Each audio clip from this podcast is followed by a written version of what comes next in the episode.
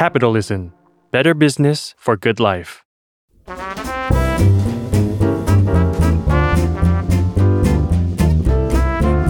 ปงนปตี ธุรกิจรอบครัว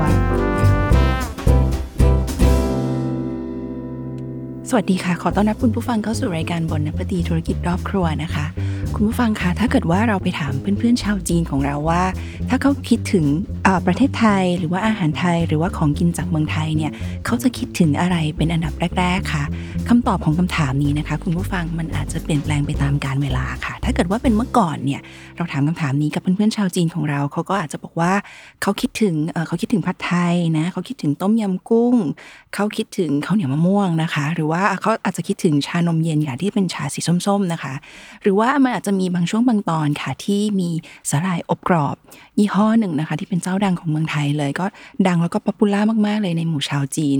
ถ้าเกิดว่าเราไปถามคำถามนี้ในช่วงเวลานั้นกับเพื่อนชาวจีนของเราเขาก็อาจจะบอกว่าเขาคิดถึงสาหร่ายทอดกรอบเจ้านั้นนะคะ แต่ว่าถ้าเกิดว่าเป็นช่วงนี้เหรอคะคุณผู้ฟังเราถามเพื่อนชาวจีนว่า ถ้าคิดถึงเมืองไทย อาหารเมืองไทย ผลไม้เมืองไทย หรือว่าของกินจากเมืองไทยคุณคิดถึงอะไรเชอรี่เชื่อว่าคุณผู้ฟังจะต้องได้คำตอบนี้แน่นอนค่ะว่า เขาคิดถึงทุเรียนค่ะ คุณผู้ฟัง ทุเรียนก็อย่างที่เราทราบกันนะคะ ว่าเป็นผลไม้สีเหลืองทองค่ะห่อหุ้มด้วยเปลือกของมันซึ่งเป็นหนามแหลมคมนะคะ ไม่สะดวกเลยแม้แต่นิดเดียวค่ะ ในการตั้งแต่การเก็บ เกี่ยวการขนส่งเคลื่อนย้าย หรือว่าการแกะกินนะคะ กว่าที่เราจะได้กินทุเรียนเนี่ยมันก็จะต้องมีทั้งอุปกรณ์ แล้วก็ต้องมีความเชี่ยวชาญเป็นพิเศษมีสกิลบางอย่างนะกว่าจะได้กินทุเรียน ซึ่งเป็นเนื้อสีเหลืองทองที่อยู่ด้านในคำถามก็คือว่ามันทั้งไม่สะดวกไม่สะดวกสบายนะคะ ในการจะกินมันทั้งการเคลื่อนย้าย จะซื้อไปฝากใครก็ไม่สะดวก แล้วเพราะเหตุอันใดนะคะ ชาวจีนเขาถึงนิยมเจ้าทุเรียนกัน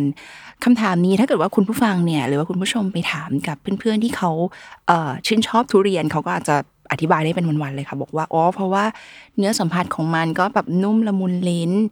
รสชาติของมันมีรสชาติหวานมันครีมมี่นะ แต่ว่าถ้าคำถามนี้ คุณผู้ฟังไปถามกับคนที่เขาไม่ชอบทุเรียนเขาก็จะมีเหตุผลร้อยแปดพันเก้าเลยค่ะคุณผู้ฟังมาหักล้าง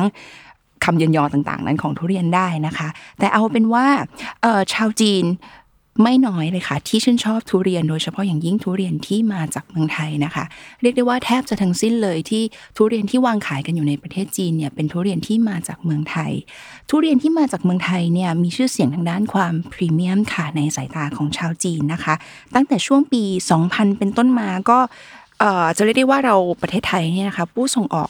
ทุเรียนของชาวไทยที่ส่งออกไปยังเมืองจีนเนี่ยแทบจะไร้คู่แข่งเลยค่ะ เราครองตลาดของประเทศจีนมาเป็นเวลาตั้งแต่ประมาณช่วงต้นปี 2000 จนถึงปัจจุบันนี้ก็ถือเป็นเวลานานเหมือนกันนะคะ คุณผู้ฟังหนึ่งในสาเหตุที่นอกจากความพรีเมียมแล้วนะคะ ที่ชาวจีนเขารับรู้ว่าทุเรียนไทยเราเนี่ยมีทั้งกลิ่นทั้งรสชาติที่มันพรีเมียมเนี่ยอีกหนึ่งสาเหตุที่ทำให้การ ส่งออกทุเรียนจากประเทศไทยไปยังประเทศจีนเป็นที่ชื่นชอบแล้วก็ชื่นชมของชาวจีนนะคะ นั่นก็เป็นเพราะว่าเป็นเพราะอย่างนี้ค่ะ คือประเทศจีนเนี่ยเขาเป็นประเทศที่ค่อนข้างที่จะมีกฎระเบียบเข้มงวดพอสมควร เหมือนกันนะคะคุณผู้ฟังกับการที่จะสกรีนผักแล้วก็ผลไม้หรือว่าอาหารต่างๆ เข้ามาขายในในประเทศของเขาค่ะเชอรี่ลองคัดมาให้ฟังนะคะคุณผู้ฟังสำหรับคุณผู้ฟังที่สนใจที่จะทำธุรกิจอยากจะส่งออกทุเรียนไปขายที่ประเทศจีนเนี่ยประเทศจีนเขามีกฎระเบียบยังไงบ้างนะคะ ในการที่จะสกรีนผักแล้วก็ผลไม้นำเข้ามาขายในประเทศเนี่ยเขาก็บอกว่า การส่งออกทุเรียนไปขายที่จีนเนี่ยทุเรียนนั้นจะต้องมาจากสวนและบริเวณที่จดแจ้งเอาไว้ว่า เป็นบริเวณที่ปลูกทุเรียนก็คือคุณจะต้องแบบไม่ใช่ส่วนที่แรนดอมส่วนอะไรก็ได้นะคะ จะต้องผ่านการตรวจสอบคุณภาพก่อน บริเวณนั้นจะต้องเป็นบริเวณที่มีระบบการจัดการคุณภาพ จะต้องมีระบบเอ่อ trace back ค่ะ ก็คือ สมมุติว่าทุเรียนลูกไหนหรือว่าล็อตไหนมีปัญหา เขาจะต้องสามารถ trace back กลับมาดูได้ว่าอ๋อมันมาจากตรงไหนมาจากสวนไหนนะนะคะสวนนั้นที่ส่งไปส่งทุเรียนไปขายเนี่ยจะต้องมีแนวทางในการปฏิบัติทางการเกษตรที่ดี ภาษาทางเกษตรกรรม เขาเรียกว่า Good Agricultural Practice หรือว่า GAP ค่ะ โดยสรุปนะคะคำว่า GAP เนี่ยก็คือจะต้องเป็นส่วนที่ได้รับการยอมรับ แล้วว่ามีแนวทางในการทำการเกษตร เพื่อให้ได้ผลผลิตที่ที่ดีมีคุณภาพแล้วก็ปลอดภัย นอกจากนี้แล้วนะคะมีอีกนิดนึงค่ะที่อยากจะย้ำให้ฟังว่าเขาเข้มงวดขนาดไหน เขาบอกว่าทางการจีนเนี่ยมีระเบียบตรงนี้ด้วยนะคะ บอกว่าถ้าเกิดว่าส่วนที่จะส่งทุเรียนมาขายที่ประเทศจีนเนี่ยส่วนนั้นจะต้องตั้งอยู่ในบริเวณที่ไม่มีมลภาวะ ไม่มีมลพิษ หมายความว่า ส่วนของคุณเนี่ยจะต้องไม่ตั้งอยู่ใกล้โรงงานที่มีแหล่งน้ำเสียผลิตอากาศที่เป็นพิษอะไรต่างๆ อย่างเงี้ยนะคะ ก็ อาจจะด้วยความที่มีกฎระเบียบต่างๆ มากมายค่ะ ที่เขาเรียกเป็น challenge เนาะเป็นแบบความท้าทายอย่างหนึ่งสำหรับเกษตรกรในหลาย ๆ ประเทศที่อยากจะส่งทุเรียนไปขาย แต่ก็ยังยังไม่สามารถทำได้ แต่ว่าประเทศไทยเราทำได้แล้วเนาะคุณฟังเคยได้ยินคำคำนี้ไหมคะมีแต่คนเขาชอบบอกกันว่าคนที่ทำธุรกิจค่ะเขาชอบบอกกันว่า เขาอยากจะไปที่ประเทศจีน อยากจะมีลูกค้าชาวจีน อยากจะไปเปิดตลาดกับชาวจีนนะคะ เพราะว่าตลาดชาวจีนเนี่ยเป็นตลาดใหญ่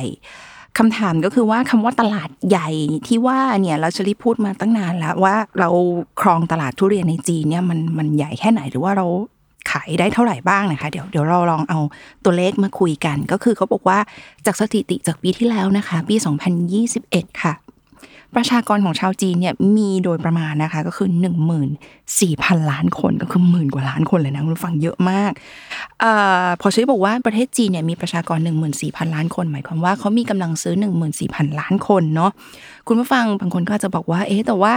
ประชากรจีนทั้ง 14,000 ล้านคน ก็อาจจะไม่ได้ชอบกินทุเรียนทั้ง 14,000 ล้านคนก็ได้นี่นา ซึ่งก็ถูกต้องค่ะ 14,000 ล้านคนเขาอาจจะไม่ได้ชอบกินทุเรียนทุกคนนะคะ แต่จริงๆ ถ้าเราขอแค่ 1%หรือว่า 0.5%จาก 14,000 ล้านคนก็ถือเป็นจำนวนที่เยอะแล้วนะคะ คุณผู้ฟัง เรามาดูสถิติกันดีกว่าว่า ปีที่แล้วนะคะ ปี 2021 ประเทศไทยเราส่งออกทุเรียนไปขายที่ประเทศจีนเนี่ย เป็นจำนวนเท่าไหร่กันเฉลี่ยเอามาเป็นตัวเลขเป็นจำนวนน้ำหนักนะคะปี 2021 อย่างที่เราทราบกันว่ามีการระบาดของโควิด -19 มากั้นนะเนาะ ตอนนี้ก็ยังระบาดอยู่นะคะ แต่ว่าปี 2021 ก็อาจจะยังบรรยากาศมันจะยังเข้มข้นกว่านี้นะคะ ปี 2021 เนี่ย ไทยส่งออกทุเรียนไปยังจีนมากถึง 875,000 ตันค่ะ คุณผู้ฟัง ก็คือเกือบเกือบเกือบล้านตันนะเนาะ8แสนก็คือเกือบเกือบ9แสนตันนะ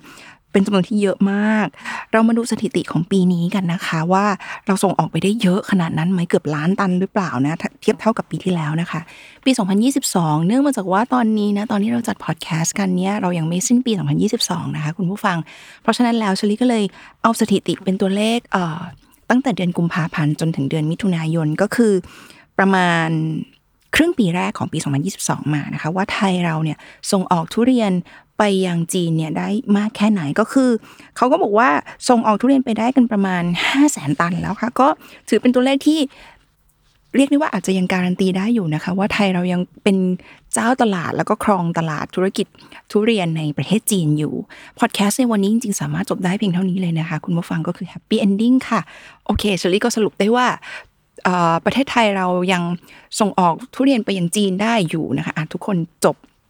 จริง ๆ อยากจะให้เป็นอย่างนั้นนะคุณผู้ฟังแต่ความเป็นจริงมันไม่เป็นอย่างนั้นค่ะ เพราะว่าจริง ๆ มันเป็นธรรมดาของกลไกของโลกใบนี้ที่มีการค้าแบบเสรีนะคะ ก็คือทุกคนสามารถเป็นคู่แข่งทางการค้ากับคุณได้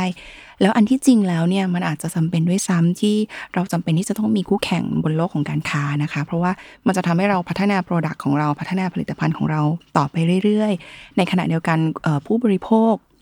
เขาก็จะได้รับสินค้าที่มีคุณภาพนะคะ และคนที่อยากจะมาเป็นคู่แข่งกับ ประเทศไทยนะคะ ในการส่งออกทุเรียนไปยังประเทศจีนก็คือประเทศเวียดนามค่ะ คุณผู้ฟัง วันที่ 11 กรกฎาคมปี 2022เชอรี่สรุปให้ฟังตรงนี้สั้นๆเนาะว่า หลังจากการเจรจาอันยาวนานระหว่างเวียดนามกับจีนเนี่ยเวียดนามเขาก็ปิดดีลค่ะในวันที่ 11 กรกฎาคมปี 2022 ก็คือปีนี้นี่เองเขาปิดดีลการปิดดีลที่ว่าเนี่ยก็คือเป็นการเซ็นสัญญากันนะเนาะระหว่างรัฐมนตรีว่าการกระทรวงเกษตรและพัฒนาชนบทของเวียดนามนะคะ เส้นสัญญาในข้อตกลงที่สำคัญระบุเงื่อนไขอะสรุปก็คือว่ายอมรับค่ะว่าเวียดนามเนี่ยจะปฏิบัติตามข้อระเบียบต่างๆ กฎระเบียบต่างๆ ที่ทางการจีนวางเอาไว้ นั้นเป็นการเปิดทางให้ประเทศเวียดนาม หรือว่าเกษตรกรผู้ปลูกทุเรียนชาวเวียดนาม สามารถส่งออกทุเรียนไปยังประเทศจีนได้นะคะ และเวียดนามก็เริ่ม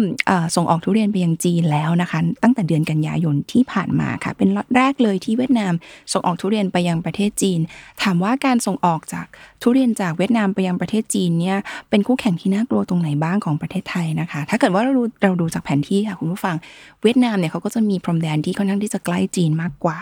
นั่นก็หมายความว่า การขนส่งของเขานะคะ จากเวียดนามไปยังประเทศจีนเนี่ยค่าขนส่งเขาก็จะถูกกว่านะคะ เพราะฉะนั้นแล้วเมื่อค่าขนส่งถูกกว่า มันก็อาจจะตามมาด้วยความที่ทุเรียนของเขาก็อาจจะราคาถูกกว่าเราค่ะ เมื่อขายในประเทศจีนนะคะ ทีนี้ South China Morning Post ค่ะ คุณผู้ฟังเขาก็ไปสัมภาษณ์ เกษตรกรชาวไทยผู้ปลูกทุเรียนนะคะ ชื่อว่าคุณบุษบานาคพิพัฒน์ไปสัมภาษณ์ค่ะว่าเอ๊ะคุณรู้สึกยังไงบ้าง เมื่อเวียดนามสามารถส่งออกทุเรียนไปยังจีนได้แล้วแน่นอนค่ะคุณบุษบาก็บอกว่าเขากังวลเหมือนกันนะกังวลมากเลยล่ะ เพราะว่าถ้าเป็นสมัยก่อนเนี่ยมีเฉพาะประเทศไทยเท่านั้นแทบจะเท่านั้นเลยที่สามารถส่งออกทุเรียนสดไปยังประเทศจีนได้ ถ้าเป็นเวียดนามเนี่ยเขาจะส่งออกเป็นทุเรียนแบบแปรรูป และคุณบุษบาเองก็ได้บินมีโอกาสบินไปที่เวียดนามแล้วนะคะ ในเดือนกันยายนเพื่อไปดูสวนทุเรียนในเวียดนาม คุณบุษบาเองเขาก็เล่าเอาไว้ว่าเออจริง ๆ แล้วเนี่ย จำนวนของจำนวนการผลิตของทุเรียนของเวียดนามเนี่ยจริง ๆ ก็อาจจะยังสู้ไทยไม่ได้ แต่ว่ามันก็ดูเหมือนกับว่าเขาก็พัฒนาตัวเองอย่างไม่หยุดยั้งนะคะจริงๆเธอก็แอบพูดเอาไว้ด้วยค่ะคุณผู้ฟังเขาบอกว่าแต่สำหรับตลาดในประเทศไทยหรอส่วนใหญ่เราก็จะแข่งขันกันเองนะ ประมาณนี้นะคะ เรามาฟังความเห็นปิดท้ายกันค่ะจากฝ่ายวิชาการบ้างนะคะ รองศาสตราจารย์ ดรอัดพิสารวานิช ผู้อำนวยการศูนย์การศึกษาการค้าระหว่างประเทศมหาวิทยาลัยหอการค้าไทยค่ะเขาก็อาจารย์อาจเขาก็พูดเอาไว้ถึงประเด็นการส่งออกทุเรียนของเวียดนามไปยังประเทศจีน อาจารย์อาจเขาก็พูดเอาไว้ว่าจริง ๆ แล้วเนี่ยมีหลาย ๆ ประเทศในอาเซียนนะคะที่มีการเจรจากับทางการจีนว่าอยากจะส่งออกอทุเรียนไปยังจีน แต่ว่าเวียดนามก็ถือว่าเป็นประเทศที่ปิดดีลได้เร็วกว่าใครเพื่อน แต่ก็อาจารย์อาจก็พูดไว้เช่นเดียวกับที่คุณบุษบาให้ความเห็นค่ะก็คือว่าจริง ๆ แล้ว การผลิตหรือว่ากำลังในการผลิตทุเรียนของเวียดนามเนี่ยยังสู้ไทยไม่ได้นะคะ ก็คือผลิตปริมาณในการผลิตยังสู้ไทยไม่ได้ เพราะฉะนั้นอาจจะยังไม่ต้องกังวลมากในตอนนี้ แต่สิ่งที่เราอาจจะต้องกังวลใน step ต่อๆไปก็คือว่าในความเป็นไปได้นะคะ ถ้าเกิดว่าเกษตรกรชาวเวียดนาม หรือว่าทางการเวียดนาม หรือว่านักธุรกิจชาวเวียดนาม ไปเช่าพื้นที่ของลาวของกัมพูชา แล้วก็มาปลูกทุเรียนแข่งกับเกษตรกรชาวไทย อันนี้เราก็อาจจะต้องมีความน่าจะกลัวเกิดขึ้นแล้วนะคะ ก็ฝากติดตามคอนเทนต์เกี่ยวกับธุรกิจรอบครัวได้ในรายการบนนปฏิธุรกิจรอบครัว ทุกวันพฤหัสบดี จากทุกช่องทางของ s ซ l m o n Podcast และ Capital นะคะสำหรับวันนี้บนนปฏิค่ะ